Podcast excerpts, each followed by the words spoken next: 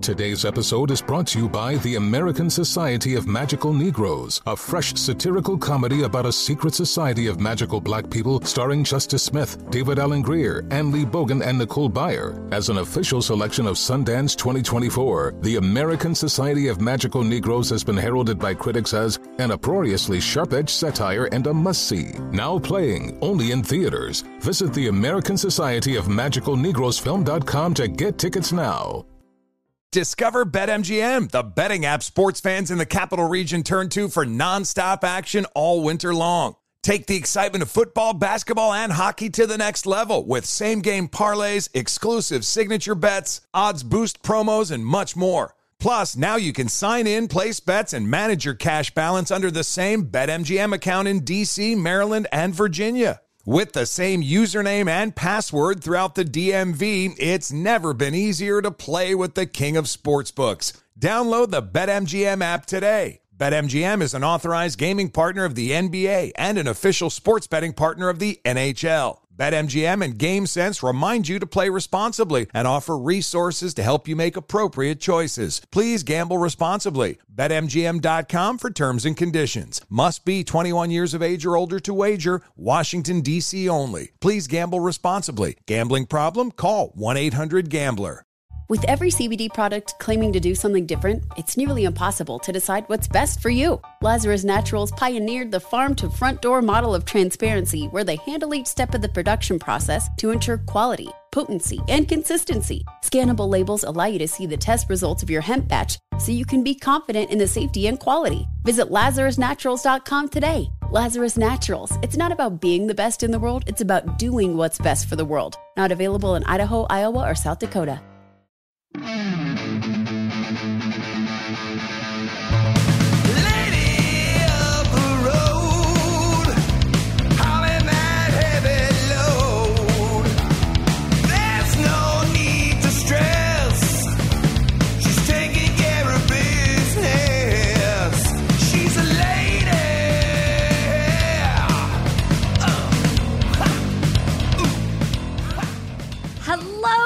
Welcome to another episode of Lady of the Road. My name is Arden Myrin, coming to you from my bougie garage in Los Angeles, California, along with my co host, Miss Julie Anne Robinson. And we are so excited to have our guest today. I think we admire this woman very much. And Julie Anne, would you like to tell our listeners who we are going to be chatting with today? I will. I'm so excited. Betsy Beers, you are a force of nature. I'm sure a lot of people have heard of you by now. Uh, we met about 15 years ago, I reckon, when you plucked me from obscurity in the UK and invited me to direct Grey's Anatomy, even before Grey's Anatomy was Grey's Anatomy. You're a powerhouse producer known for Scandal, Grey's Anatomy, How to Get Away with Murder, Private Practice, The Catch, Station 19, and now, of course, Bridgerton and you've had your own evening of television on Thursday nights on ABC. Um, and all of this is with Shondaland. You are the land of Shondaland. Um, I would also say I, this is a little bit intimidating because I remember very clearly that you were one of the first people to use podcasts and social media. And this was your innovation to promote the programming. I remember you were in Jack Warner's office back in the day. And I, I remember coming in one day and you were like, oh, I've just got to finish doing this podcast and then I could talk to you. So that adds an extra layer of anxiety into the conversation that we're about to have. Um, I mean, this is all pretty well documented, but I, in this podcast, I'm interested in what the building blocks were that went into building this powerhouse producer that we see before us today. Um, how you were positioned perfectly uh, when the meeting with Shonda took place to, with her, build the empire that is Shondaland. Um, because it's like that 10,000 hours thing. There's a, a lot of work goes into building and positioning a person so precisely that they're able to, you know, then take off. Um, so I'm super excited. And thank you. Well, first of all, uh, thank you for that incredibly flattering and intensely wonderful introduction. And um, I'm also just going to say to everybody one of the joys of this entire experience has been when Julie Anne Robinson came into my life about 15 years ago and knocked our socks off.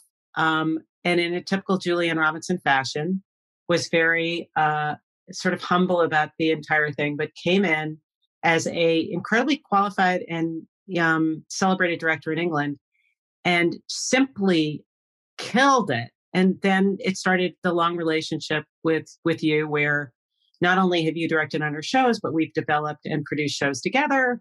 And you are a fabulous pilot director. So um, I'm honored to be here. And I'd also like to point out I had nothing to do with social media. I hate tweeting. I'm terrible at Instagramming. You don't want to see what I look like at home. But um, we did do podcasts in the early days because it was one of the only ways I could figure out a way to contribute something to the social machine.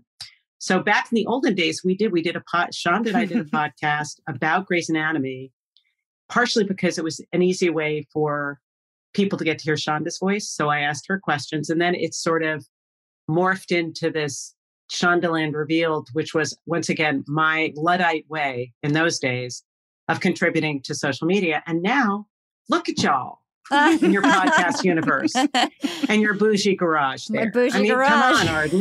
Like Thank this, you. this is uh th- it's it's it's a pleasure. So yeah, you just ask me uh, ask me anything and I'll try to tell you and make it vaguely interesting. Thank you. Thank you. I'm I'm interested in something that's not very well documented. Um, so forgive me. Um, baby Betsy. I'm interested It's going to be this uh, on Fridays on CBS this fall is Baby Betsy. It is exactly exactly the most obnoxious child on the block. Exactly. well, it's interesting because I've I I looked I did a little bit of digging as as much as I could, and I found out that you went to two of the most competitive um, educational institutions in the world, and so there must have been an um, an element of a drive there from from early on. Um, to, to actually get into those institutions, which were Milton Academy and Williams College, Mhm. and and I was interested in even before that. I, I hope this is okay that I mention it. You Go mentioned it in your Ma- Marie Claire kind of Yeah, yeah, totally. speech. You said that you had a volatile, unpredictable mother and a dead father for most of your childhood. Did I say And that? Because that's pretty accurate. yeah, and I wondered whether that or there was. If could you just talk about that? Yeah, um, I think, and I can certainly talk about the lead up to the experiences at Milton and at Williams. Um, yeah, so I grew up on Long Island. Uh, my dad was a theatrical agent. He actually was a talent agent and he discovered a lot of talent in the 40s. He worked for William Morris in the old days. And he also cast um, live television for, for some of the folks who are listening in the olden days, in the very beginning of TV in the 50s and sort of mid to late 50s. And those are the 1950s guys. Uh, as opposed to the 1850s. Let's, let's, let's not make me older than I actually am but he um, was responsible for casting a lot of the live television theater that they used to do in those days. And he discovered Grace Kelly. He worked with Gene Kelly. wow. He was involved with, you know, John Frankenheimer and Ingrid Bergman and all these different people of that period. And by the time I was born later, um, he unfortunately all of the sort of TV mo- business had moved to the West Coast, and he ref- you could die died in the World New Yorker, refused to leave, and ended up with a I would say a more quiet career as he got older. And my mother was strangely a Latin and English teacher, so they were a bit of a, an odd couple. Um, he did he died when I just turned ten, and my mother was a fierce, smart, um, highly passionate, definitely volatile. Um, you know, with with a lot on her plate, I think. But she also helped support us by teaching at the local elementary school, which was a really excellent private school on Long Island. So I was trained um, in two things, really. I was trained in theater because the way I read, I learned how to read was on his lap with these books that actually described every play that opened on Broadway. And I learned how to read by identifying actors that he'd represented. Oh my and God. then he'd turn on the TV and I'd go, that's Burt Reynolds. Oh. And that was sort of how I learned stuff. But Oh. then the flip side was my mother was highly literate, um, very book smart, uh, very, very protective. She hated bullies. She was, she, she, her heart was in the right place. But one of the huge priorities in our household was education, without a doubt. Mm-hmm. So on one hand, I had this very theatrical background where education was not a huge part of my father's background, but he was self-educated. And my mother, who was fiercely protective of our abilities to get access to the best education that we could get, because in her opinion, it was a huge portion of if you're well educated, you have the ability to look at your options and understand what your choices are. So, long-winded way of saying it was sort of in my DNA to care about school and love aspects of school. And it was certainly part of the community that I grew up in and my my elementary school experience. The expectation was that I would go off to boarding school and, you know, then off to college. So I'd like to take more credit for it.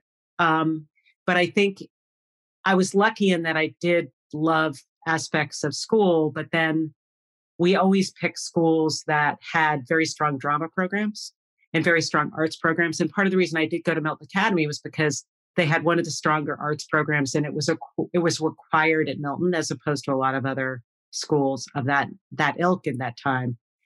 And then ended up going to Williams specifically for their theater program and the educational aspect. And honestly, truthfully, because they had this amazing year abroad program, and I knew I wanted to get the hell out of Dodge. So I was really excited about the opportunity to go to England, which I did for a year to study theater and English. Oh, So it was, um, it sort of, it, I don't think I was particularly imaginative about any of it, but it was definitely, I'm very grateful that I had both experiences. I think, and I'm very grateful that I could have both experiences, um, both the theater side and the academic side, which does sound a little schizophrenic, but it ends up sort of coalescing in the job that I have now. And one of the things I always say to people is what's great about whatever you do is somewhere along the line, it'll end up being useful. So it's, you know, a lot of people say, I wasted my time or did this or the other thing. And I mean, all right, so my vague minor in medieval German history maybe didn't come in all the time, but there are aspects about it that I, I do still use, at the very least, to impress people who think I'm stupid in meetings. So you do sound or, like organically perfectly it's like perfectly trained just by naturally where you were to be fantastic at your job and to be aware that Hollywood was a career that it was a viable career and then to apply the education to it. I was telling Julie Anne before I came on, I also grew up in a volatile house and I also went to boarding school. I went to Middlesex. you went to Middlesex? Oh my Yeah. God. Yeah. And I have to say, and theater was not a priority there, but the uh, they but they had a great physical space, and the upshot of that was no one was interested in using it. So I would write plays. You know, everyone was playing lacrosse and stuff, and so I would just they had this beautiful theater, and so I would just like write plays and stage them there. But I I did really relate to in that Mar- Marie Claire article your love of television and that that was a consistent parent all of that and then the fun of getting to leave and get out of that house at 14 was like such a gift for me Oh, it, it totally was. And I think for me, um, one of the things was when my father died, I mean, before that, when I was about five, I was like, I want to be an actor. I had two choices, princess or actor. I was like, and I was, and my mother kept going like, princess is a rough choice. I'm just going to be honest. I'm not sure we can pull princess off. But in fairness to my mother, too, I have to say that they were always really supportive, despite the fact that she was always wrestling with her own, or often wrestling with her own demons, I think. She, very sort of fiercely loving and really, really wanted to make sure that we all got to do what we really, really wanted to do. And I, the, the funny thing is, is I don't know if this is true for you too, but I, by the way, I'm just pointing at a screen like an idiot because it's like all anybody can do is hear my voice. But I'm pointing at a screen because, by the way, your garage isn't bougie at all. It's really fabulous. Thank I mean, you. Yeah, they, it's actually soundproof. This is fabric. I put soundproof. Oh my god, like you're so advanced. You Thanks. It's just insane. I, I love design. I love to, oh I like to make things. Fabulous. Thank you. Um, but I, I trained to be an actor for years, and it's uh, you know I feel like I was able to continue those studies and then move to New York and attempt to be an actor and realized I wasn't a very good actor and went into comedy where it was a lot more of a natural fit. But you, you, it's it is interesting how you end up. You know, all those years acting have given me a gigantic sympathy for actors and makes me basically love actors and the profession and was sort of my introduction into you know what you're describing which is you were actually able to find your space at school at middlesex and use that area for your own purposes which got you interested in writing. I think when i was doing comedy i got really interested in the idea of producing because we didn't have any producers. We didn't know what that was. But i was sort of the person who was like organizing things and putting things together and trying to figure out ways to work things out. So I look back and I think, oh, yeah, I, I kind of, despite my best intentions, gave myself the best training for what I ended up doing, if that makes sense. Mm-hmm. And you mentioned that your mom was keen to make sure that you all did what you wanted to do in life. How many how many of you were there in the house? There were three of us, um, but I was the youngest. I was definitively a big, big oops baby. um, I, I, I I believe I was like a miracle child because I still don't quite understand how that happened. But um, I have two older sisters, and uh, one of them, you know, one of them, I, it, the age was such that she left home at a particular point. She went away to boarding school too. So there was a large part of my childhood where both, or a, a decent part, where both other sisters were off at school, and I was alone at home with my mom. Mm. Um, but weirdly, my middle sister, she ended up uh, going into later in her, you know, she went to school and lived to London, and I followed in her footsteps, loving London and loving England. But she ended up moving out to, she started in New York working sort of in the business and then moving out to California and getting involved in um, producing and ended up running, uh, you know, miniseries and movies at a particular point for you know one of the largest organizations in LA. So she was she was in that business too. Wow. Um, and yeah, I think my mom was always. I, I don't think she had as many choices as we potentially did. So I, I feel like she she tried to really make sure that we felt like we had choices. Mm-hmm. I mean, I have a lot of sympathy for her now because she was an incredibly, and I probably wrote about this, but she was an incredibly strong incredibly forceful uh, force of nature. And if you're a teacher in an elementary school and you're a woman and it's the 60s and early 70s, that is not popular. No. Oh, right. Um, and her, you know, she didn't have the charming, adorable social niceties of a lot of this incredibly kind of buttoned down community. Mm-hmm. Mm-hmm. And I feel like she suffered a lot for that you know, because she, I think she had higher ambitions and I'm not sure she ever really got to fulfill them. I don't know if you you all have parents like that too, but yeah, I mean, my my mom was really interesting. She was a civil rights activist and she was one of the first women to go to Africa as part of the Peace Corps. She was like the first wave of people. And so that's hence my weird multinational upbringing journey. Amazing. Eh, so I feel like she was maybe the first wave of people that actually was able to just say to her family, East Coast family, no, I'm going to do this, you know? That's impressive. That is impressive. My mom definitely wore the little white gloves to work. She grew up in Douglaston, Long Island, and went to Bayside High. Oh my God. yeah. And it was interesting. It was like, like Julie Anne's mom. I will say my mom always made me believe that I could do anything I wanted to do. My father was very sexist and they married on a dare and they Oh stayed my married for 50 years. they stayed married for 50 years. And uh so he was very much against me and she was very much like no, go for it. You got it. Don't have a B plan.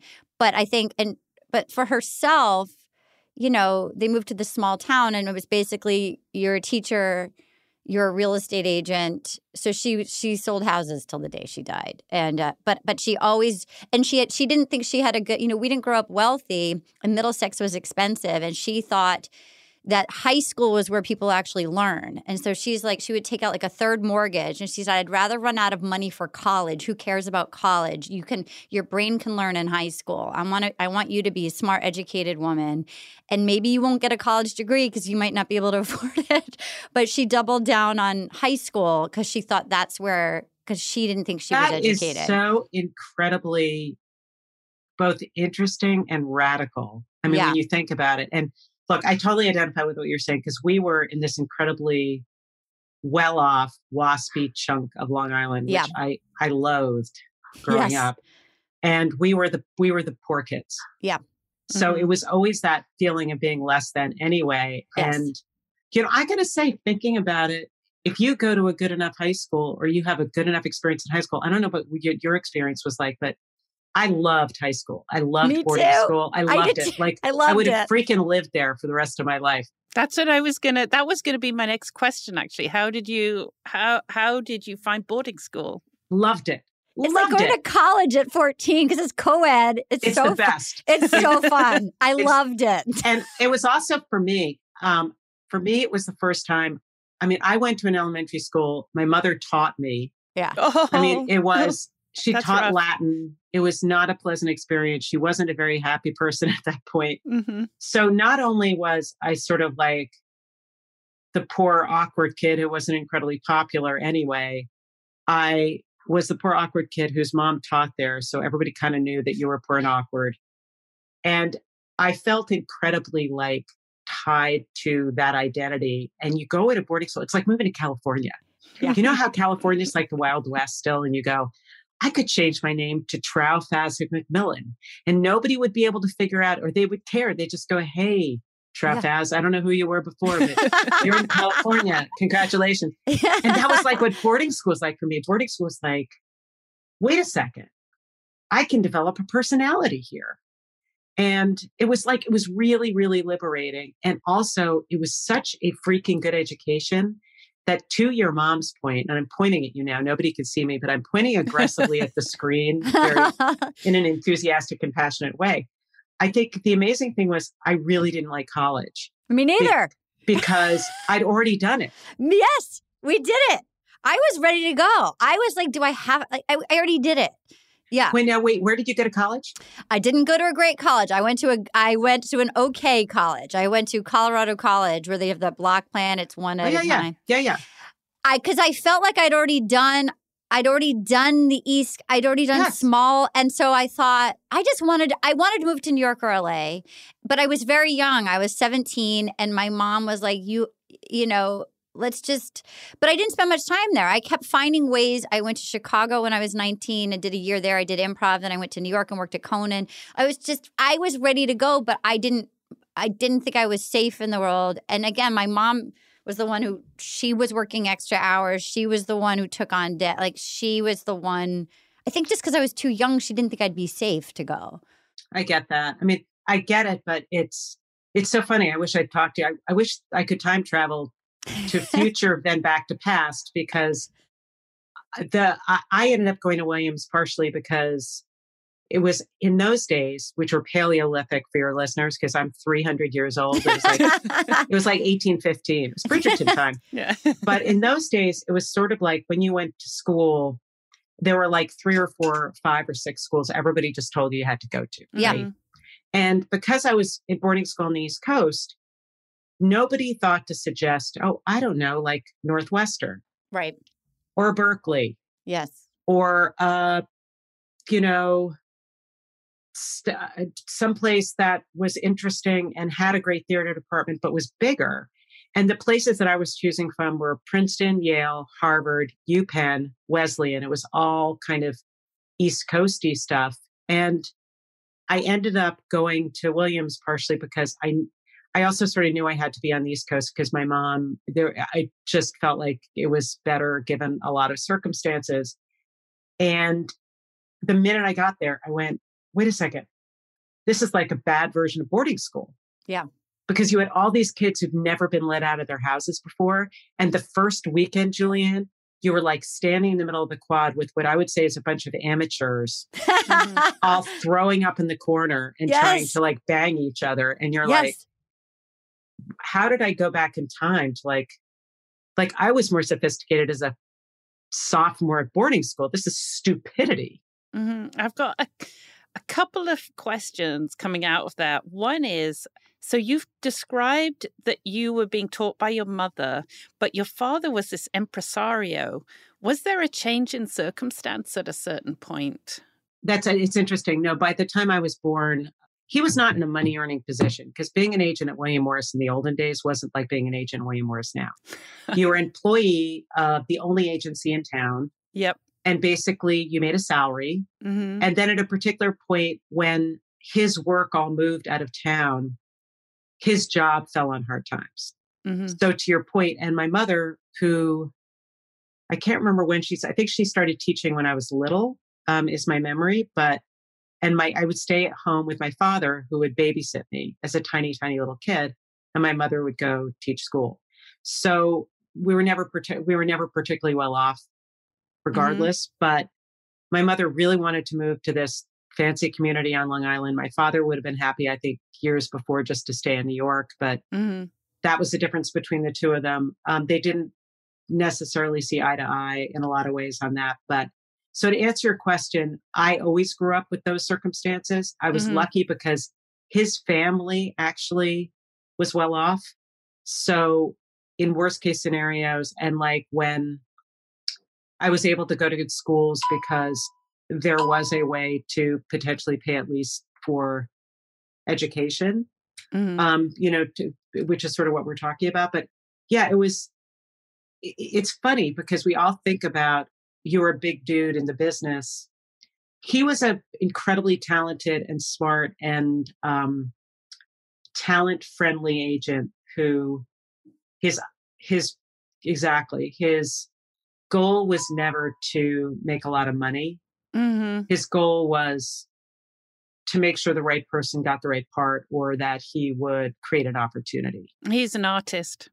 Exactly. Mm-hmm. And he's an artist and he's a self educated artist. So I think a lot of it too had to do with, um, at the same time, he was doing all this and he saw every play that opened on Broadway from 1930 to, to the day he died, in 1968. Mm-hmm. Mm-hmm. I mean, like literally every single play. He never missed an opening of a of a theatrical performance on Broadway, and it didn't matter if it was it lasted a day or not. He still saw it. Did you go to any of them with him? Did he? You know, you? it's one of the saddest things for me is that I was super young when he died because my sisters did a lot. Oh.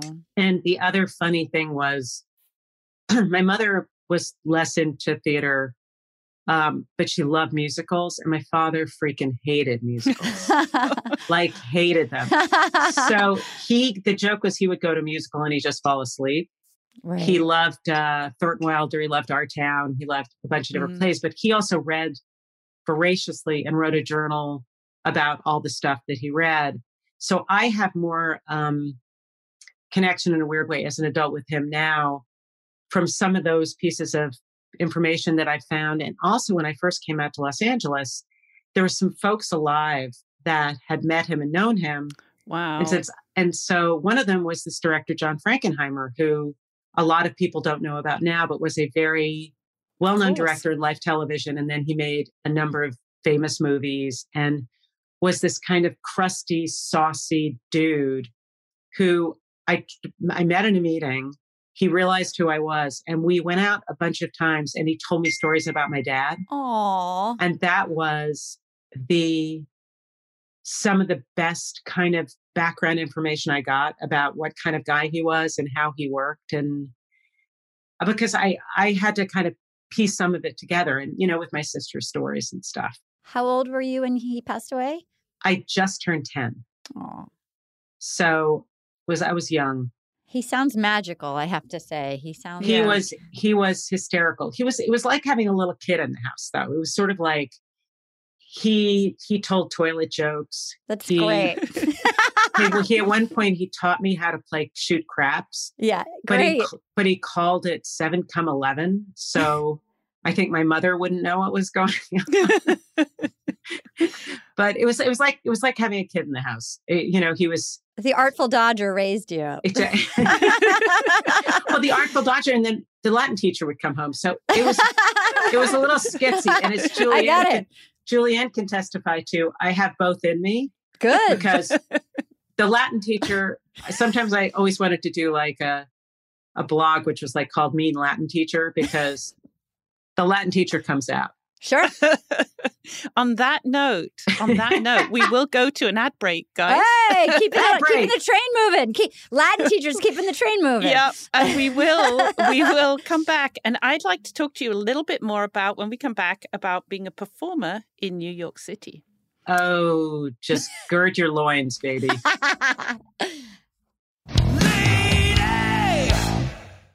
Discover BetMGM, the betting app sports fans in the capital region turn to for nonstop action all winter long. Take the excitement of football, basketball, and hockey to the next level with same game parlays, exclusive signature bets, odds boost promos, and much more. Plus, now you can sign in, place bets, and manage your cash balance under the same BetMGM account in DC, Maryland, and Virginia. With the same username and password throughout the DMV, it's never been easier to play with the king of sportsbooks. Download the BetMGM app today. BetMGM is an authorized gaming partner of the NBA and an official sports betting partner of the NHL. BetMGM and GameSense remind you to play responsibly and offer resources to help you make appropriate choices. Please gamble responsibly. BetMGM.com for terms and conditions. Must be 21 years of age or older to wager. Washington, D.C. only. Please gamble responsibly. Gambling problem? Call 1 800 Gambler.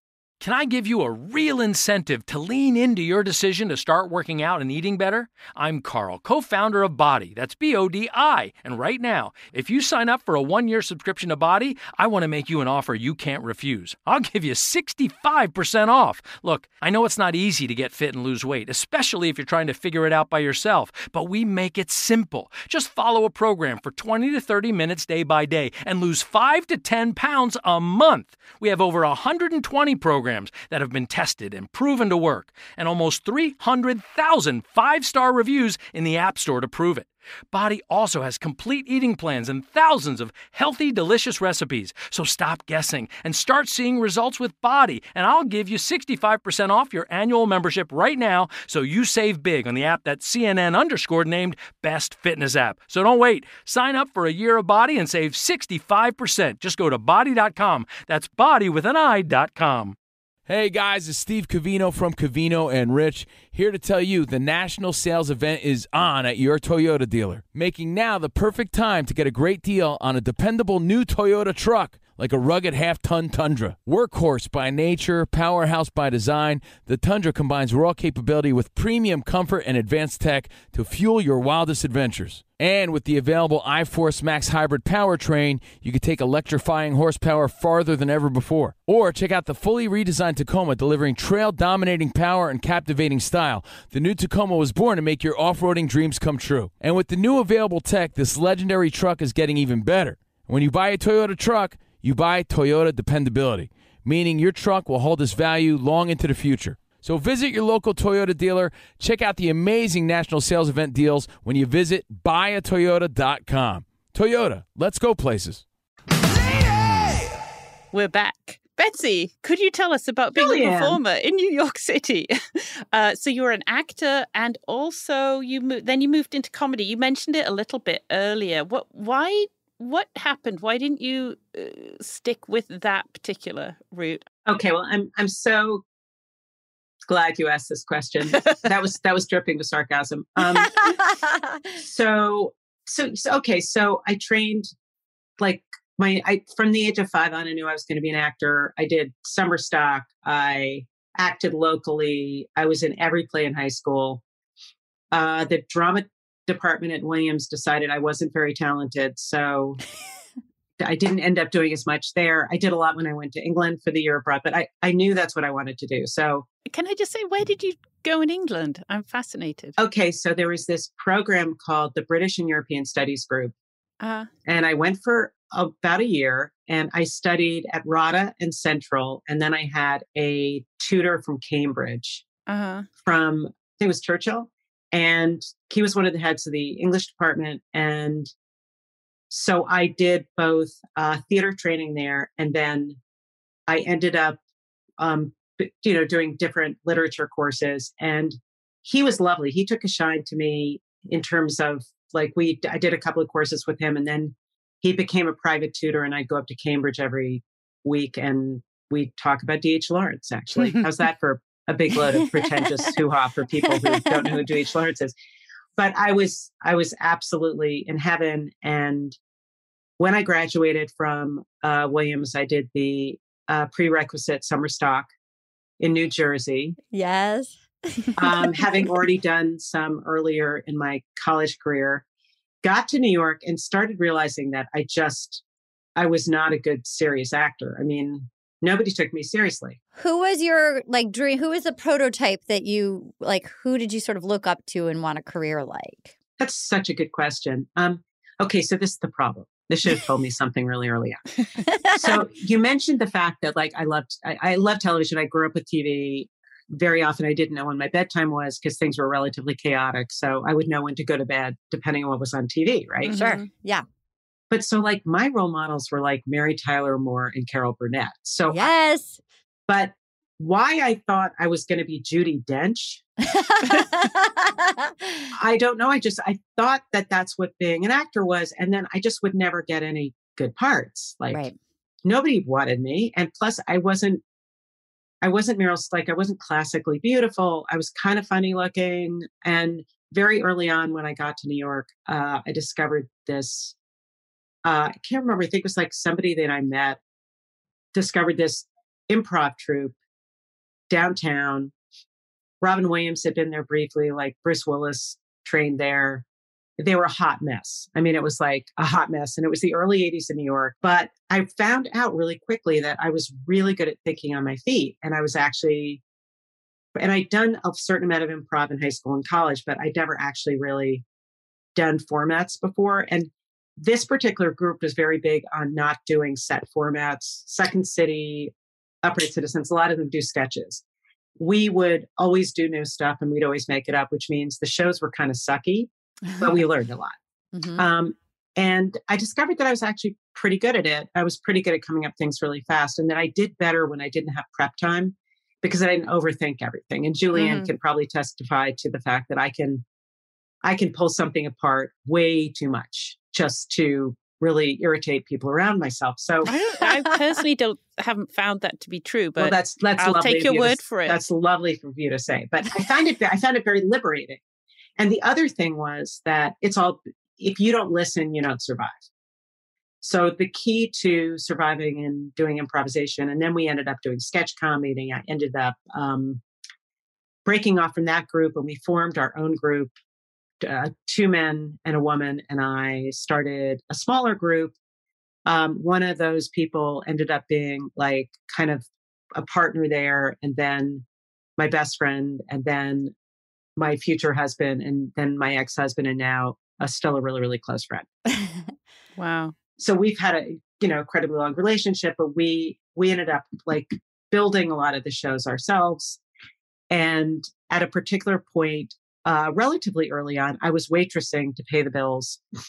The gentleman uh, got me a job as a waitress, and I still thank everyone to this day that I was waitress because waitressing is the best training ever for everything in the world yeah. ever. I cut my thumb off when I was waitressing. oh That's gosh. not that's not good. The top of my thumb. Yeah, I cut it off. Because I was opening a bottle of wine like Oh. that. You know, those push down things? Oh, And it cut off. And it was really embarrassing. I was at the table. There's blood everywhere. oh, Oh, Julie Anne. Okay, so I actually couldn't do that thing where you open wine well at all. Mhm. oh. So at this one restaurant, I would go to and help out a friend, uh, which was a nicer restaurant than the restaurant I worked at. I would put the wine bottle between my legs and pull. Yep. Yes. And they would pay extra for me to come over and open the bottle because they were like, "Okay, I want to see the lady put the bottle of wine between her legs because this is like the We're best getting a thing ever." show. We're getting a show.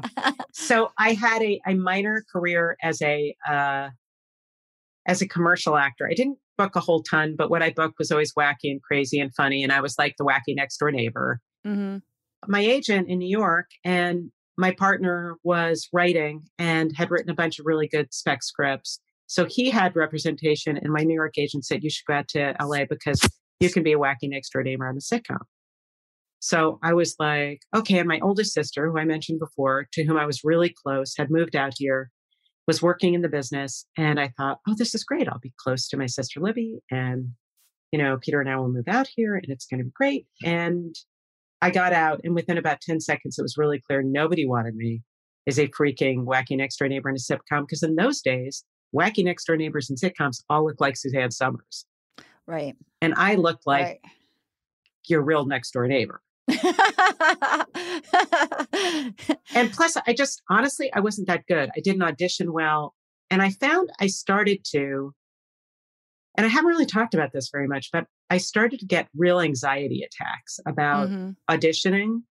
I didn't, I just wasn't very confident. There was something about it where I just didn't feel like I was always sort of second guessing myself and I was super self conscious and I didn't like the camera. I liked live audiences, hmm but something about the camera I found really difficult.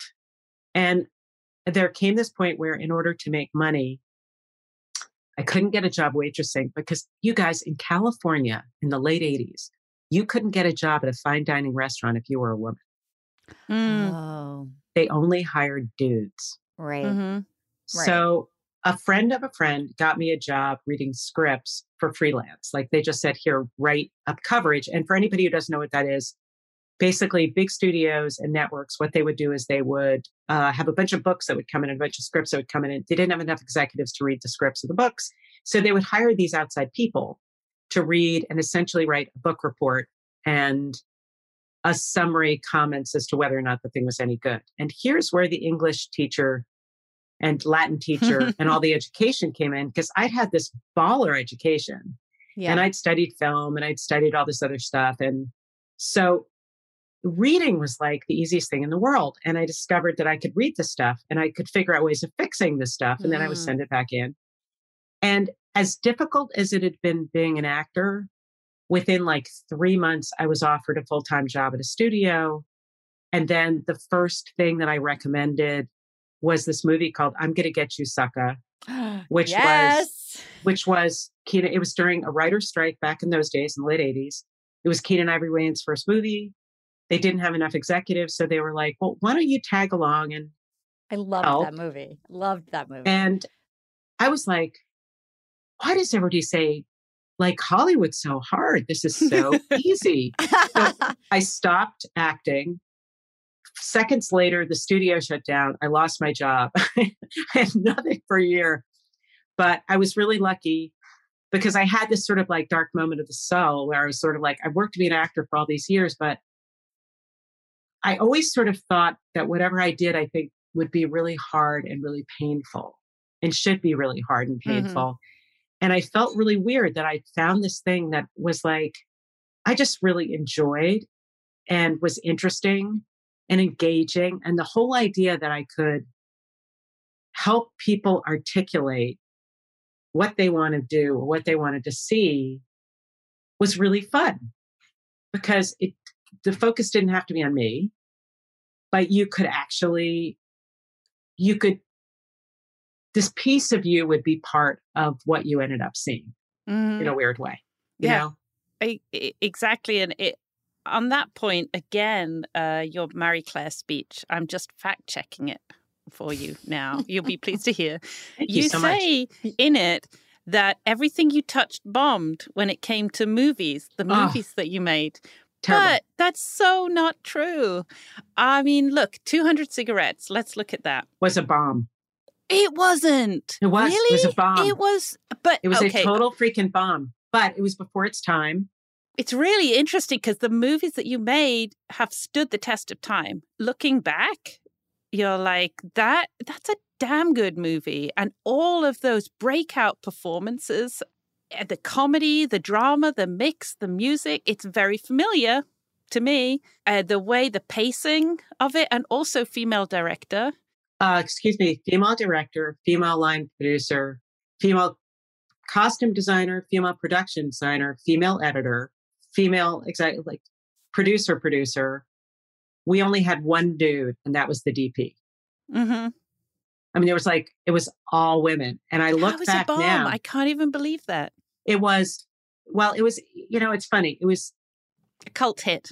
It was a cult. It is now, and you know what's funny is you can't get it um, anywhere because I think there are music rights problems with Paramount. That's partially my fault because I placed all the music, but but it was the first thing I ever did, and I look back on it and it it's more like a TV series than it is like a movie. It really reminds me of Shondaland. What we do now. Yes, so it really I, does. But I didn't realize that until I looked back and I went, okay. And I I give so much credit to Risa Bramon Garcia, who was the director. She was a casting director. She got all that talent. She was amazing. I mean, I've never seen Paul Rudd. I mean, Paul Rudd was fantastic. He was great despite the mutton chops he insisted on having. and it was it was it was a total trial by fire because I'd never produced a movie before, and it was Streets of New York. It was 35 days. Mm-hmm. We shot nights forever. We had an incredibly oppressive and terrifying production company with a Harry Cohn like boss at the head of it. Was it the boss that I think I know? Uh huh. yes, probably probably. Um, and it was it was this amazing baptism by fire. But I, I, I look, I learned a lot, and I really enjoyed the process. And it just, it people didn't understand what it was. Uh huh. Was Martha Plimpton in that? Martha Plimpton, uh, oh Ben God. Affleck, Courtney Casey Love. Affleck, Courtney Love. Crazy. Who, by the way, is fantastic in it. She's really Courtney good. Love. She's a great actress. She was really, she was really good, and she did a really, really good job. Janeane Garofalo. There's a whole story behind that. She totally bailed us out. Um, Dave Chappelle, wow. Kate Hudson, Jay Mohr. What a cast! And it was it was nuts. It was a nuts thing to do, like your first time out. But to that point, what's weird is honestly, poor Mark Gordon, because if I was really associated with the movie while I worked with him, it was just prior to the the Sean relationship, um, and during the Sean relationship, like that company made like Day After Tomorrow, which I had that much to do with, and Casanova, which I think is a terrific movie, oh, which I love, film. yeah, and which I was making the same time I was flying back to Grey's season one. I was commuting from Venice, Italy to California. Nice. Wow. How's wow. that for glamorous? I was a blithering freaking idiot by the For time sure. I would get off plane. um, but I thought that was a beautiful movie and great, but the timing was wrong. Like it was always the timing was wrong. And it wasn't until I got to TV that I caught up with my time. Like I felt like the timing was right in a strange way. There was also this really weird, I'm talking a lot, but you know, I That's think that's good. what I'm supposed to do, right? Yeah, no, this is fascinating. It's what we want. So we had this moment. I was I was commuting back and forth from uh, California to Venice, and I remember sitting in Piazza San Marco, and the sun was rising, and we were waiting for the right light. And I was sitting there, and my foot was twitching in my chair, and I was reading through the next Grey's Anatomy script that Sean had sent me. And I think we're on like episode two or 3 or something mm. that's like that. And I'm reading it, and I'm looking around, and I say to somebody, I, I don't understand why this is taking so long and jokingly, I turn, I think, to like Jeremy Irons, and I said, I, I, you know, it's so funny is if I were back home right now, we would have already done 20 setups. and he looked at me and he went, Oh, darling, Oh, no. I think you probably like television more. oh, wow. It was something like that. It was probably Yeah. wiser because it was fucking Jeremy Irons. So That sounded like Jeremy Irons. It I feel like he was lovely. just on the podcast. thank you so much. I apologize, Jeremy Irons. um, but I remember thinking, man, you're right. And well, I still love movies and I'm still excited to make movies. And Julie Anne and I've had this conversation before too. I think there's something amazing about a close ended story. But there was something at that point about the thing about series was the endless possibility of where you could go. And the fact that, like life, TV is about, or screen, smaller screens are about, you know, stories about people who don't change overnight. Yeah. You know, there's, there, you don't have to have an epiphany in a long running television series. What you have is life, which is the slow growth of realizing kind of who you are. Mhm. And I loved, I loved that aspect of it that you never knew. I always sort of felt like if you read something or you hear a pitch and you don't know how it's going to end, that's a great show. I'm fascinated listening to this whole journey, like just the pivoting that you did. Like you, I admire so much starting out wanting to be a performer and then just trusting and listening to your instincts about, because I know so many people who maniacally stick to their dream to the point where it almost drives them into the ground, even though when there's something else that's so much more expansive, like that their life gets so limited when they have blinders on, like, no, it has to be this. And that it's, I almost think because I did improv, like just listening to you being willing to take the cues of the universe and trust, like, wait, this feels good. What if it's okay if it's something other than what I thought it was when I started out on this journey? And then even pivoting from movies to TV, of just being very present for the ride and not not having to get ahead of your own story and what you were doing. Like it's it's inspiring to me to hear that because I think people can get very locked into things. that this is the perfect moment to take another ad break. Oh, look at you, Julie Anne. You're Look so at you, good, Julie Anne. You're such a pro. Oh my gosh. god. it's the perfect time. And uh, when we come back, we are going to talk about being a non writing executive producer. Oh, yes.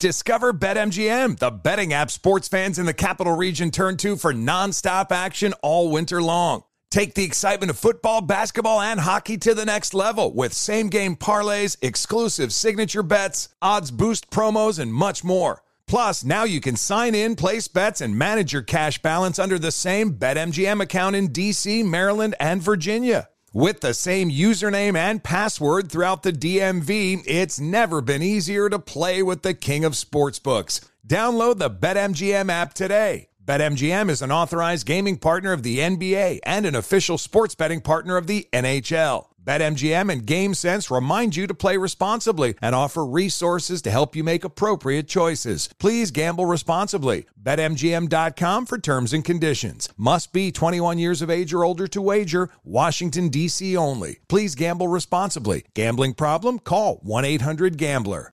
Can I give you a real incentive to lean into your decision to start working out and eating better? I'm Carl, co founder of Body. That's B O D I. And right now, if you sign up for a one year subscription to Body, I want to make you an offer you can't refuse. I'll give you 65% off. Look, I know it's not easy to get fit and lose weight, especially if you're trying to figure it out by yourself, but we make it simple. Just follow a program for 20 to 30 minutes day by day and lose 5 to 10 pounds a month. We have over 120 programs that have been tested and proven to work, and almost 300,000 five star reviews in the App Store to prove it.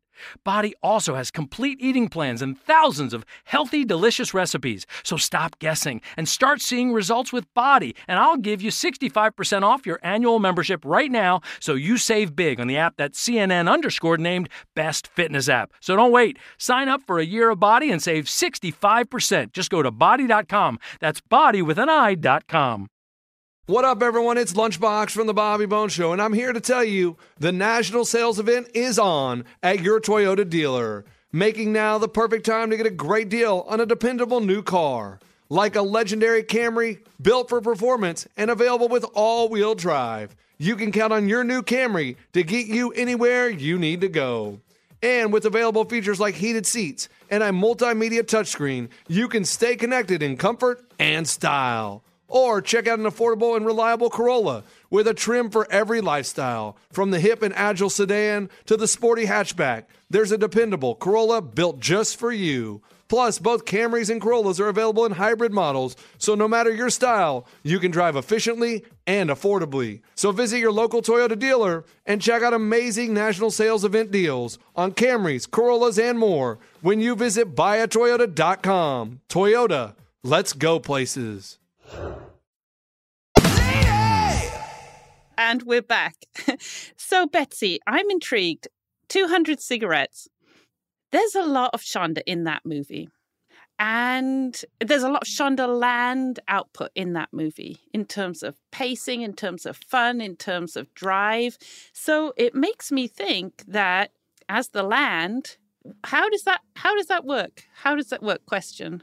Well, first of all, this is what I'm going to say about being the land is I think in the olden days I was the land. Nowadays, just so people understand, Shondaland is bigger than my land. Like Shondaland uh-huh. is now podcasts. It is now um, a a website. It is products, and it is so it's. I'm a I'm now a small piece, or or I'm I'm a section of the land. But it's a land that you built. You know, it's it, it definitely is. You know, it's funny. You know, I you would have to ask Shonda. Do you think that you're you know there's a lot of Shonda or you know Shonda's sort of style in 200 cigarettes because I think I think I think certainly in terms of pacing, in terms of comedy, in terms of because this is the funny thing about Shonda too is everybody who thinks about Shonda is this like drama writer, and Shonda wrote comedy. Mm-hmm. Like, sure, she did introducing Dor- Dorothy Dandridge, but she also did, you know, Princess Diaries, and she the specs that I read, which were the funniest things that I'd read, like initially when I first met her. So yeah, there is a there is a sort of, if I think about probably what she was doing, and she's definitely, you know, more than 10 years younger than I am. So she was at a different stage when I was making that movie, certainly. But when you sort of think about, we talked about that sort of trajectory of having a lot of light stuff in your background. And also, mm-hmm. I think it also for me is as a woman, I mean, you know this, Julie Anne, as, as a woman, people are way more comfortable with you doing things that are funny, mm-hmm. you know, not necessarily threatening. And I think, especially at that point, there was, it was certainly, it's certainly easier. And I can't speak for her, but for me, because I'd always used comedy as a way in the door, and also because I laugh a lot and I think a lot of stuff is funny, it felt like a natural thing to be able to to do. I think there is something about sense of humor, but also the extremity of the emotional situation. Mm-hmm. because there was something about the whole idea of how horrible we all feel on New Year's Eve. And I I think that there is a large portion of that, that incredibly tortured internal part of all of us, mm-hmm. which is I don't have a party to go to, I don't have a date, but that it's as big as a nuclear holocaust event. and there is there is a certain amount of that humor I think that does continue at least through the stuff that I continue to like. Mm-hmm. You know, mm-hmm. which is perspective is in the eye of the beholder. Mm-hmm. But watching people deal with crises in a different way and what one person calls a crisis, another person calls a crisis is always is often entertaining. Yes. we have I uh, basically in the last 20 minutes or so we've we've just got some questions and some advice because a lot of this show is about self-help and I need a lot of self-help all the time and yeah. so it's one of the joys is being able to talk to somebody like you and get some We've of that selfishly self-help. created this so we can yeah. ask people who are who are on it tips. Oh God, I want to host this thing too. Then Jesus. it's so good. It's, it's so been good. pretty good. I, I mean, Joan Jett had some great self help. Joan Jett's the best. so I know you had a question on. Do you want to ask your question about? um Grey's about pitching that in the room? I I mean I, I I still in you know in 2021 or in 2020 the, the likability factor, like the the, the, the lady, the likable ladies, you know, it was my writing partner and I had a script that was getting funding for a movie that was a woman. It was a dark comedy about a woman who was in an unhappy marriage and has an affair and bad things happen. And there was a male investor. We have a sex scene where she's having sex with her husband and is bored and is watching television. And he was so upset by that and is like, you know, they have kids. They, uh, you know, how bad, like, he wanted an enthusiastic, he wanted her to be a better wife. Like, the whole thing is, and it's like my parents had kids and I never saw them even shake hands. Like, it doesn't mean that it's no, a no. fulfilling. No touching. There was no touching. No, so no play. I mean, I never even saw them in the same room. Would you mind telling our listeners the, like the the you guys got so much pushback pitching Grey's, and I was so wowed by that the, when you were in the room and one of the gentlemen was judging Meredith Grey, and the fact that you had enough wherewithal to have your own back and and this gentleman was saying if you wouldn't mind I, this story Oh, yeah. knocked my socks off No. Um, and what's funny is it, it it harkens back to our earlier conversation, which is there are advantages to having the actor and the Latin teacher, because the Latin teacher is very impatient, yes and the actor enjoys the room, right? Or tries to enjoy, or wants to enjoy the room. so yeah. So basically, we had um, we shot the pilot, I think, and just for people who don't know, the thing about Grey's Anatomy was every single step of the way, we almost didn't make it. So Shonda did this incredible pitch. We developed the show. She did this incredible pitch. They bought the pitch in the room, terrific. She wrote the pilot. The pilot was what you saw. I mean, we found an old version of the pilot recently. There were certain things that were slightly different, but honestly, it was pretty much what you saw. I watched it again last night. It holds. It's so great. It holds up, and it was one of having a complicated female. Like, thank you for creating this world. once again, it was like it never occurred to us that because this all sort of came out of partially to this idea that neither of us saw anything on television that looked like us, that sounded like us, that acted like us. We're flawed, screwy, dark, competitive. And there's no reason why you can't be friends or work in an environment. And I was always friends with the people that I worked with. And it didn't mean that we weren't competing for projects, but I had my people's back and they had my, and it was like, you had, that's what you did. And she had a similar sort of experience in her world. And so it was a bit of an anomaly to begin with. And then basically, we were the last pilot to get picked up to shoot. We were told that they weren't really sure, they didn't understand the tone of the show. So God bless this woman, Susan Lyne, who was head of ABC at that time. She was a co-president, I think, with Lloyd Braun.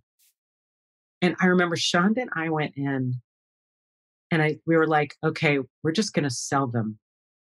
So I found this article in the New York Times that had nothing to do with our show, but it was all about like women in the workplace and conflict. And and she we brought this whole sort of like this is why this is relevant and it's an important time for people to see women as doctors and, and what's the conflict of leaving home? I mean, it was all freaking smoke and mirrors. And she was like, all right, last pilot to get picked up to shoot. In pilot terms, and Julie Anne can understand this for all you listeners, because she's genius at this too. When you're the last person picked up, you're the last pilot picked up, let's just say no one's available.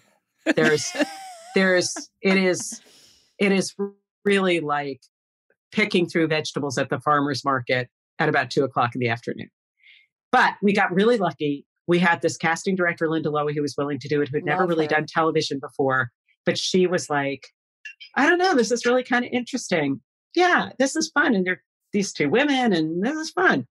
And we had Peter Horton, who was a friend of Mark Gordon's, whose company it was, and was really, really wanted to do with the pilot and loved the pilot and was a passionate supporter of, and was the person I think who introduced us to Julie Anne, um, who we were able to get as a director, but was definitely an underdog because he wasn't one of three people that everybody always hires to do pilots. And casting, we were really lucky because Ellen Pompeo had tested for another show at ABC. And this genius executive who actually introduced Sean and me originally, Suzanne Patmore Gibbs, who unfortunately Uh, so passed sad. away um, a few years ago, she saw this audition and she said, You know, you really, she was at the st- studio at the time. She said, You really should look at her for Meredith. She was great. Patrick Dempsey was terrific. That was a that was a whole process though.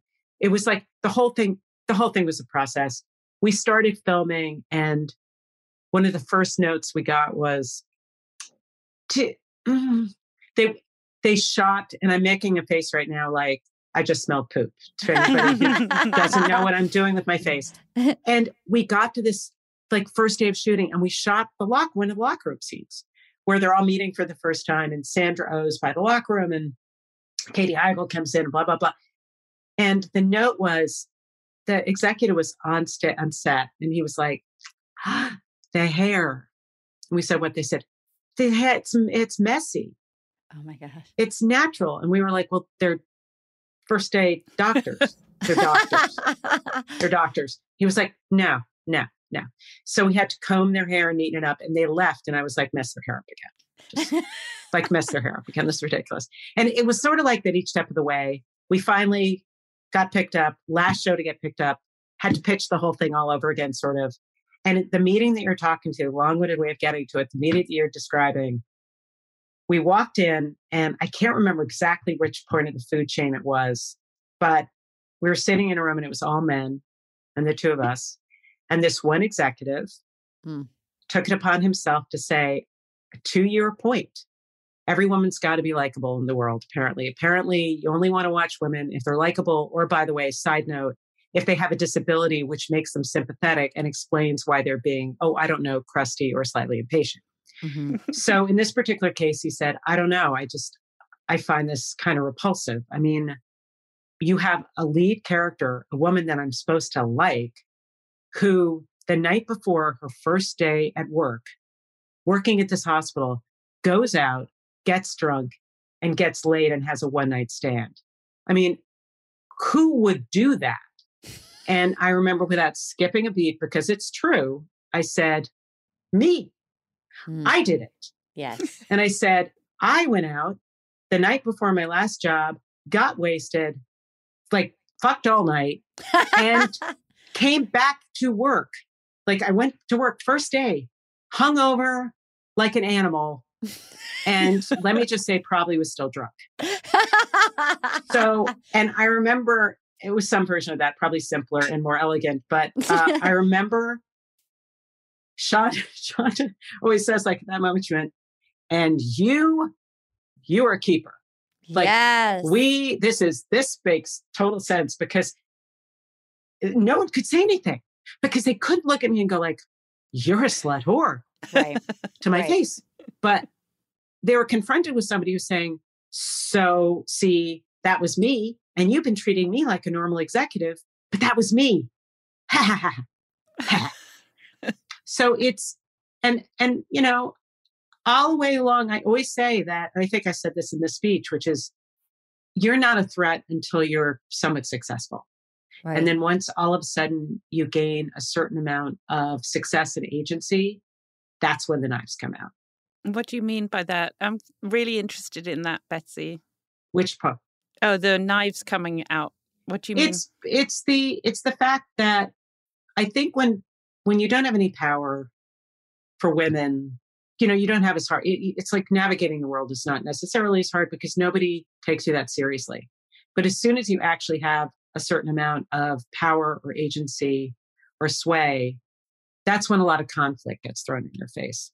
and how do you navigate that? This is the self help part. yeah. Yeah. I think I think it's not until you're challenged over things that you know you shouldn't be challenged over that you you you start to develop the wherewithal and the confidence to say no this is what I need and this is what more importantly I want. Very often it's up to us to forge that path and be able to identify the moment where it happens but I think very often when you talk to other women who have gotten to a particular place where nobody took them as seriously as they could might have and there's always an aha moment. For us it was a moment where we walked into a meeting and we realized that there had been a pre-meeting before we got there Hmm. and they're all going to try to convince us to do something and that was my aha. That was my oh no you don't and let's just say it didn't go well after that because that's when the mean latin teacher comes out. And i encourage anybody who's listening is if you honestly feel like you're not getting your due, you will, because you'll find the moment where you can and the moment where you have the opportunity. And they come in different ways and shapes and sizes. But the more you respect yourself and your output, the less you will have tolerance for the people who are trying to make your movement towards fully realizing what you can do and the work that you want to do the, the, the more it's up to you to challenge that, if that makes sense. Would you get nervous along the way when you would speak up, W- or would you have to? You have your I have allies. I I have this thing which is um, yes, sometimes, but I have to see it's the improv thing, which is I think I read a room or I think about a lot and I listen to what people are saying. And then a lot of the way I operate or I try to focus is I, I try to, I try to figure out how I can make the most effective message, like how I can sell my point. And I'm going to quote a story from a long time ago. Uh, there's there was a bodyguard who was describing his job. He he was a bodyguard for a singer, and my friend asked him, "How do you do your job? Like, how do you bodyguard this famous person?" And he said, "It's very simple. First, you are nice, and then you are not nice." Wow. And in my brain, I'm always sort of like, first, I, for me, first, I will always give people the benefit of the doubt. I will listen, and then the impatience comes out in me, and I can't control the impatience. So what happens is when the impatience comes out, then there's a larger force at work, which means in terms of thinking about it, I'll think about it up to a point and then my mouth bursts open and I say, Oh, that was me. You know, I got drunk and had a one night stand and showed up at work the next day hungover. that wasn't me thinking about it. That was me literally saying, Oh, no, you don't. No, no, you don't. No, you don't, because I know I have right on my side here. I admire that so much. I that's yeah. Well, I wish I wish I could do it all the time. I love it. I loved it. But I have a know. question about producing. What are the building blocks that you use just in your head, just the go to building blocks when you're thinking about putting together one of these, you know, obviously mega hits after mega hits? What are the basic principles that you go to? I got to tell you, I think it, it always starts with something really simple, which is, do I want to watch this? Mm-hmm. It's really simple. It's just, does this idea really intrigue me? Do I know how this is going to end or what the correct storytelling methodology is? I can't figure it out. Is it something I've ever really seen before, just like this? Is it something I've done before? Is it something we've done before? And, you know, is it something just emotionally on some level I relate to? And is there somewhere in it an unresolvable conflict? I was just actually thinking as well about the physical production side of it. So, for example, with Bridgerton, you were very clear costumes, costumes, costumes, costumes. And I just wondered if you have a different instinct for each uh, show, or is it is it is it is it is an instinctive thing, or is it a set of building blocks that you just have as a go-to instinctively because of your background as a movie producer just where that comes from i'm fascinated I think I think you know what it is is it's it's what is the dominant what is the dominant thing that I'm trying to convey or we're trying to convey in each show, right? So with Bridgerton, and we did it in a couple of different ways. It was costumes for me and music for me in some Oh. ways too. The music. Kris Bowers, by the way, amazing, Oh. amazing composer. Obsessed with that. But and and Shonda was, you know, super obviously involved and instrumental in all this as well as too, as well as Chris and Van Dusen and Julie Anne, who like, you know, hello, directed the first episode and personally my favorite episode, episode six. Oh, which my kids have never forgiven me for by the way sexy Thank you. Sexy six. Just to that, but also the emotional complexity then that that was such a difficult episode in terms of calibrating it. But but the, the the topic sentence for us, I think, or at least for me going in was, okay, how do you actually make this people be able to ra- relate to what this is really about in a way which doesn't take them out of the period, but makes things just relatable enough that they feel like they're going to make the connection. And the thing about costumes is we didn't do a literal, we, we decided very early on it wasn't going to be a literal interpretation of Regency England. It was going to be much like the whole world was, and much like the whole idea was, which is it's a reimagination of Regency England, but it's close enough that you don't go, oh, this is taking me out of it because they're wearing, you know, Fendi and holding handbags. It's they're, you have to look carefully, and everything's just a little bit larger than life. Everything's just more joyous and slightly, And in the case of the costumes, the hair and the makeup was all slightly larger than life and bigger. And the colors were brighter. And with the music, it was the idea of what if you had, what if you actually played songs people would recognize, but they wouldn't know they would recognize it. So very, very early on, I remembered that there was this group that I used to really love called Rodrigo and Gabriela. And they were these musicians who were Mexican who used to perform. They they couldn't get any work and they would go to resorts in Mexico and they would play music that was the stuff they loved. Like they were hard rock people, but they loved, you know, Stairway to Heaven and they loved mm-hmm. all these different stuff. And so they would play it in flamenco style and nobody recognized, but it's what they liked. And they put out a bunch of albums. And relatively early on, I remember talking to Alex Patsavas, our Genius Music people, and I think Julie Anne and Chris, and sort of saying, you know, there's something about the idea of having music which is sounds like it's from the period but if you really listen to it it's not it's it's a cover it's and it's but that's all just you take it's once again it's about articulation. It's you take whatever the creator or the overarching theme or base of the the work is and then you try to figure out all these different ways to reinforce and articulate what that is so that no matter where you turn there's a consistency of what you're trying to say something that i'm really interested in i, I heard this program about polly platt um, on um, you must oh, remember this you must did you hear that this. oh my god I'm a huge Polly Platt fan anyway. Yeah. Yeah. And her daughter said that she felt that Polly Platt started getting marginalized when she got older in Hollywood. and I would I'm just fascinated by that. And I wonder what your reaction is to that. Because it's it's definitely something, you know, when I came over I was this cute young girl than I actually was looking human and I, I I'm just fascinated by this particular question about Hollywood, whether it actually is still that way or whether it's changed.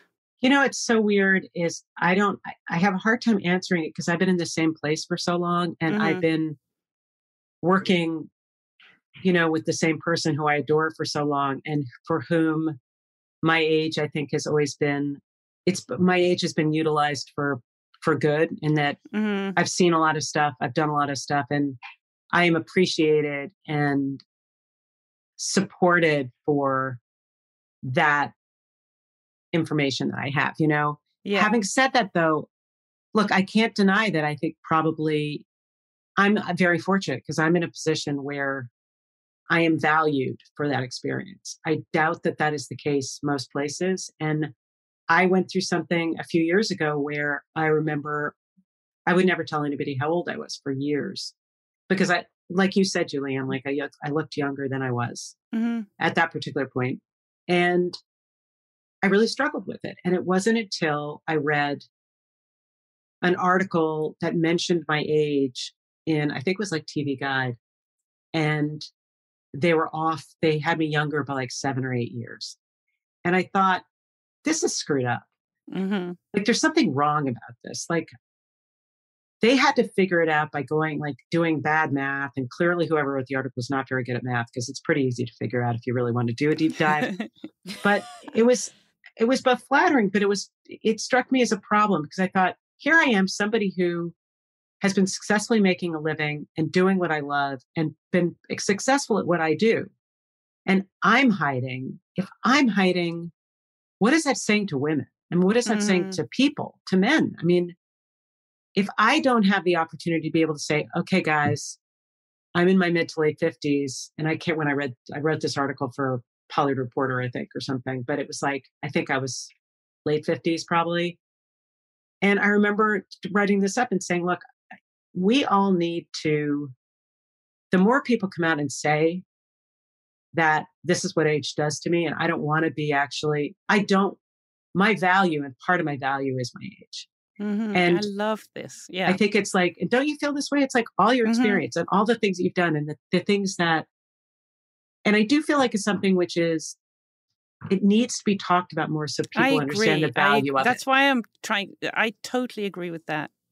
And like you, you do. You look like you're 14, so it must be hard. I know, but how is it being a 14 year old director, Julia? Isn't I know you've done so much know, in such a short amount of time. 10,000 hours and only 12,000 hours of life. Um, I'm going to go on to the last question because I don't want to keep you any longer, but this question is absolutely essential to the success of this podcast. um, and it's a question that we've asked everyone. It is what would you Betsy Beers say now to the young you in in that home in Long Island, maybe before you went to boarding school? What advice would you give that person? Which um which age young Betsy are we talking about? You can make your choice. You could say 10, you could say 17, 22, whatever what whatever age speaks to you, younger younger Betsy. You know, I would probably give the advice to myself that I give when people ask me for advice, which is a couple of things. I would say, you don't have to pretend to know what you're doing when you really don't know what you're doing. Just admit you don't know what you're doing and and it's okay. People won't hate you or judge you. They'll be happy because people like to share what they know and help other people learn things. But I also I do think that at various points in my life, I've been, I always struggle with, am I good enough? Am I smart enough? Am I, did I make the wrong decision? You know, I think for me, there's a lot of, I always want to make sure I don't want to regret things and that, that at crossroads or when you, you know, it's the red shoes, the blue shoes. You know, I got the blue shoes and did I really want the red shoes? Should I have gotten the red shoes? I think the the second guessing of myself probably at points, I think I would go back and probably say there is no wrong decision. Just try to remember there's no wrong decision because every single one of those decisions I made the red shoes, the blue shoes, you know, the ice cream that I ate, the years as a waiter, the crappy experiences on stage, the sh- really terrible dinner theater, the, you know, weird jobs and the, the periods where it was way harder doing what I was doing, all of it has been useful. And the great thing is, experience, every single one of those experiences will be useful and you will find will help you at some point navigate your future. So if you always think, when this is your past, this will help navigate your future. So don't regret the, you know, the the road not taken because you took a different one and it'll it, it will have as much value to you later on as anything you thought you should have done. I think that's beautiful. It's been such a joy speaking with you. I see, see somebody who's been fully, seemingly fully present in their life and sort of on this wonderful adventure, and just somebody who's just see appears to be on a daily basis showing up 100% and just taking life on life's terms, but like charting the seas and it's and I thank you. You know what? As a woman in the, on Earth, as a woman in Hollywood, just thank you and Shonda and everything just for your for your um for your changing the landscape of what it can look like for for female leads, for real people, all of it, for showing that women can be all of it. I'd also like to say that thank you very much for the kind words. Thank you for the opportunity to blather like a maniac for close to an hour and a half. That's what I've the conversation I've wanted to have for 15 years. It's great. it's we, really we had so much time in between shots too. Yeah. Um, but also I want to thank you because you are actually creating a platform for women to discuss their experiences, to share the kinds of journeys they've taken to do the work that they do. And there are not very many platforms like this out there. So the fact that you have created this, you know, Julie Anne and Arden, as a place for people to speak bluntly and joyfully and and hilariously about and profoundly in some cases about the the the, the paths that they've taken is a real delight. So I'm honored that you asked me, and I really, really appreciate the time. Thank you so much. It's about being vulnerable, isn't it? It's about being kind of brave enough to be a bit vulnerable. That's yeah. Something I find hard. Oh, everybody um, does, but you've made it very easy. Thank you. Thank you, Betsy. Uh, huge. Thank you. Betsy. Betsy Really nice to meet you, Arden. Nice to meet you, Betsy. Thank you so much. Have a great care. day. Bye. Bye. Oh my goodness. For our listeners, how cool was Betsy? Julie Anne, thank you for bringing us, like, bringing us Betsy, bringing her into our universe. That was amazing. Thank you to our listeners. You can email us at ladyroadpodcast at gmail.com. And uh, where can people find you on Instagram, Miss Julie Anne? At Julie Anne Robinson Director, I think. That's right. It's Thank you've you. been nailing it lately, I have to say. I'm at Arden Myrin, M Y R I N. My book Little Miss Little Compton is about as out worldwide, and um, we will be back next time. Thank you so much for listening. Take care. Goodbye. Bye. Does money stress you out? Let Facet flip your financial chaos into clarity. Finding Facet immediately put us at ease. Facet's innovative approach to financial planning ensures your money works as hard as you do, enabling members to experience the joys of having your finances in order. And that makes us Facet for life now, I guess. Visit facet.com, F A C E T.com to learn more. This ad is sponsored by Facet. Facet Wealth is an SEC registered investment advisor. This is not an offer to buy or sell securities, nor is it investment, legal, or tax advice. These testimonials are from current Facet members who are not compensated. All opinions are their own and not a guarantee of a similar outcome. Infiniti presents a new chapter in luxury, the premiere of the all new 2025 Infiniti QX80, live March 20th from the edge at Hudson Yards in New York City, featuring a performance by Jon Batiste. The all new 2025 Infiniti QX80 is an SUV designed to help every passenger feel just right. Be the first to see it March 20th at 7 p.m. Eastern, only on iHeartRadio's YouTube channel. Save the date at new-QX80.com. Don't miss it. 2025 QX80 coming this summer. With every CBD product claiming to do something different, it's nearly impossible to decide what's best for you. Lazarus Naturals pioneered the farm to front door model of transparency where they handle each step of the production process to ensure quality, potency, and consistency. Scannable labels allow you to see the test results of your hemp batch so you can be confident in the safety and quality. Visit LazarusNaturals.com today. Lazarus Naturals. It's not about being the best in the world, it's about doing what's best for the world. Not available in Idaho, Iowa, or South Dakota.